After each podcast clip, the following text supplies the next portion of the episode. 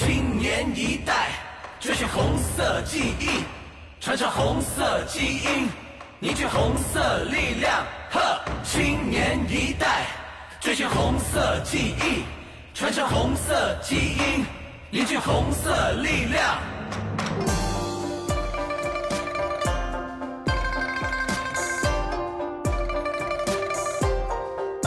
让我们来带你领略黄埔的美丽，追寻上海历史变迁的红色轨迹，一起来打卡黄埔红色地标，探寻党的诞生地留下的光辉记号。第一站，我们来到新青年编辑部旧址，新文化运动赛先生和德先生是先锋斗士，多少爱国青年能人志士，为此奋斗努力，为中国共产主义道路探索提供思哦好棒。那您现在听到的是一首全球发行的黄埔红色印记，送给大家，一同开启本期的上海黄埔特别节目。那各位如果喜欢这种 freestyle，那节目结尾呢，咱们就完整的来一遍。黄埔红色印记这首歌为什么嗨？节奏好，动感足，短短几分钟就把最上海、最时尚的百年红色黄埔的故事精华浓缩，将引领时尚的网红打卡地红色遗迹一网打尽，呃听起来当然过瘾了。上海黄埔啊，不仅仅是海派文化的发源地、江南文化聚集地，更是红色文化的传播地。红色基因引领城市新时尚，赞！那下面呢，咱们就按照歌词给的打卡顺序走个遍，让大力丸我带您身未动，心已远。话不多说，第一站呢，我们就来到了新青年编辑部旧址。就像歌曲那个节奏一样啊，新文化运动，赛先生和德先生是先锋斗士。当时啊，多少爱国青年、仁人志士为此奋斗努力，为中国共产主义道路探索提供了思想动力。那这里边的赛先生和德先生是一九一九年觉醒国人、进步青年对民主和科学的一个形象的称呼，也是中国新文化运动期间的两面旗帜。德先生即民主，是指民主思想和民主政治；赛先生就是科学嘛，是指近代自然科学法则和科学精神，直接从英文音译的。提到为当时的国人去除千年封建迷雾，为两位先生鼓与呼的《新青年》杂志。虽说从发刊到停刊只有短短十多年历史，但它却被誉为天下第一刊，是新文化运动的中心与策源地，堪称二十世纪中国影响最大的思想文化杂志。现在呢，编辑部的旧址就坐落在黄浦区的梧桐成荫的南昌路一百弄，原来的环龙路老余洋底二号。这是一栋二楼二底砖木结构、坐北朝南石库门旧式里弄住宅。曾经这里是宣传马克思主义的主阵地，以陈独秀为代表的先进知识分子在这里出版刊物、翻译马克思主义著作，推动马克思主义全国传播。共产党宣言也在此期间酝酿出版。这里呢，也是第一个中国共产党早期组织的诞生地，在此提出了按照共产主义者的理想，创造一个新社会的革命目标，推动了各地共产党早期组织建立。而且这里还是中国社会主义青年团的孵化地，为党储备了年轻有为的后备力量。而且呢，这里很多人不知道，还是咱们中国共产党第一次全国代表大会的筹备地。在中国共产党的创建过程中，上海共产党早期组织实际上就起着中国共产党发起组的作用。中共一大之后的一年多时间里，这里作为中共中央局机关，成为当时中国共产主义运动的中心。为了更好的保护遗址，让更多的朋友们接受教育、了解这段光辉的历史，在二零一八年六月起，由黄埔区委宣传部牵头，启动了老渔阳里二号修缮保护工作，共计置换搬离四户居民，对旧址开展了保护性加固和还原性修缮。如今，精致的雕花门头、黑漆实木大门、清水平缝砖墙、石板台阶天井、暗红挂落门窗重展新颜，石库门老弄堂历史风貌是修旧如旧，焕然新生。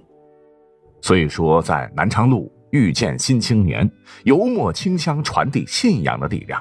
咱们的黄浦区欢迎全国各地的朋友们一同来瞻仰这座不朽的红色印记。那旧址面貌以及本期节目中提到的其他建筑的照片呢，我都会放到节目介绍中，请君慢慢欣赏。好，下面呢，咱们就收敛思绪哈，随着我穿过绿树茂密的林荫，来到另一处位于复兴中路二百二十一弄十二号的一处名叫右新的印刷所。所谓的右新，就是日日新又日新之意。那到了黄埔，大家可千万不能错过这里呀。话说，在一九二零年八月，陈望道翻译的首部《共产党宣言》中文译本就是在此出版发行的。把马克思主义才能救中国的新思想传遍了中华大地。全书共五十六页，用五号签字排印，封面为浅红色，竖排平装，略小于三十二开本。由马克思的半身坐下，印着马格斯和安格尔斯，其实就是我们现在所知的马克思和恩格斯。上面呢还印有陈望道译和社会主义研究小丛书第一种字样。这里边呢可以讲一个小故事了。由于当时右新印刷所排字工人的疏忽，封面上的《共产党宣言》被误印为《共党产宣言》，那这是一个错版了，却被后人鉴别《共产党宣言》初版本提供了依据。第一版印出之后广受好评。那到了九月，为了满足读者的需求，《共产党宣言》推出了第二版，并纠正了封面书名的排字差错。在这以后呢，别的书店也是纷纷再版。有的出版机构甚至还先后重印了近二十次。那到今天，二零二一年，《共产党宣言》已经发表了一百七十三年了，但它的真理之光，那真是穿越了历史，照亮了今天。历史也证明，马克思是对的，真理的味道是甜的，它的光芒会永远熠熠生辉。将我们的时光再回到一九二一年，我们呢将来到兴业路七十六号。原望志路一百零六号的石库门里，这是一栋沿街砖木结构、一底一楼旧式石库门住宅建筑。可是您知道吗？中国共产党第一次全国代表大会就是在这里召开的，会址简称中共一大会址，也是中国共产党的诞生地。这里啊，不光是所有中国共产党人的精神家园，也从此开启了中华民族伟大复兴的新纪元。参观完毕，咱们现在呢可以沿着淮海中路前行。诚如歌词中指引的那般，你会看到淮海中路五百六十七弄原霞飞里渔阳里六号中国社会主义青年团中央机关的旧址，还有那百年渔阳底依然隐居在都市，默默讲出那群外国语学社青年的青春故事。对了，转转弯，北京东路七百八十号贵州路口。闻名上海的黄埔剧场也要去逛一逛。早期曾有余光曲》《风云儿女等大量国产优秀影片在此首映，被誉为国片之宫。每个中国人如今都会唱的国歌《义勇军进行曲》：起来，不愿做奴隶的人们，把我们的血肉筑成我们新的长城。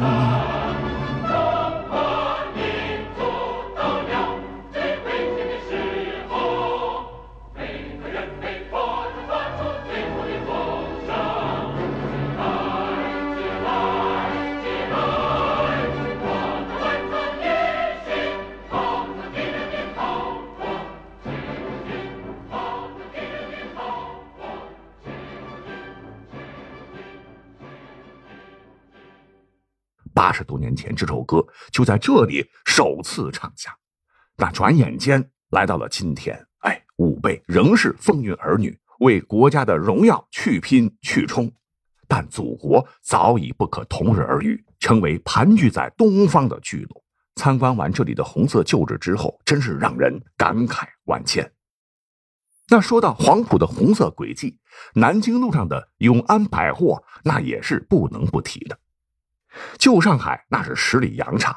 在风雨飘摇的年代，永安百货作为我国最早的民族百货商店之一，矗立在南京路上，见证了许多珍贵的历史瞬间。那下面呢，请随我来到此处，让时光回溯。我们将时针拨回到一九四九年五月二十五日，此时正处解放战争胜利前夕。中国人民解放军在经过了十余天激烈的外围战斗后，攻入了上海市区。一批上海永安公司的青年职工冒着敌军的枪林弹雨，自发地举着一面崭新的棉布红旗，登上了永安公司大楼的最高处启云阁，插上了南京路上第一面象征上海解放的鲜艳红旗。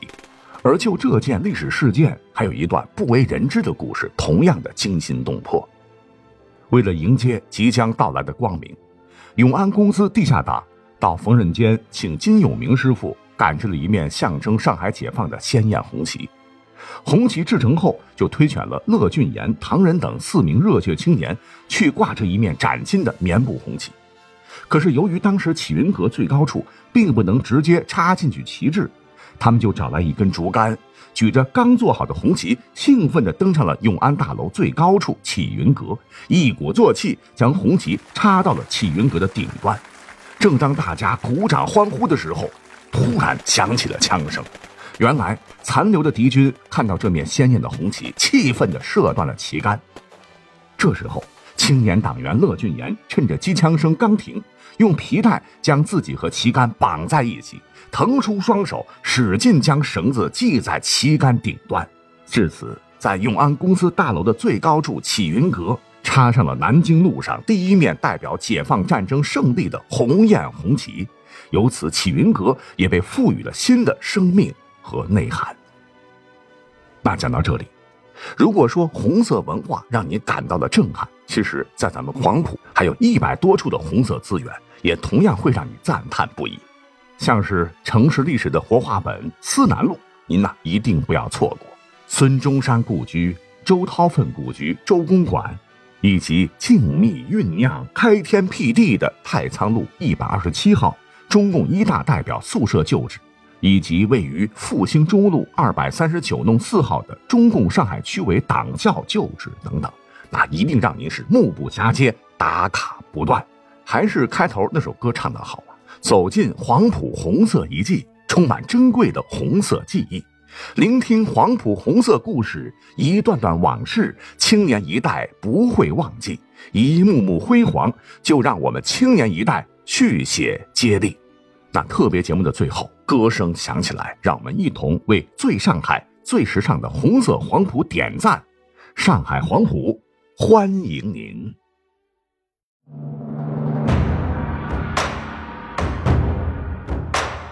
青年一代追寻红色记忆，传承红色基因，凝聚红色力量。呵，青年一代。追寻红色记忆，传承红色基因，凝聚红色力量。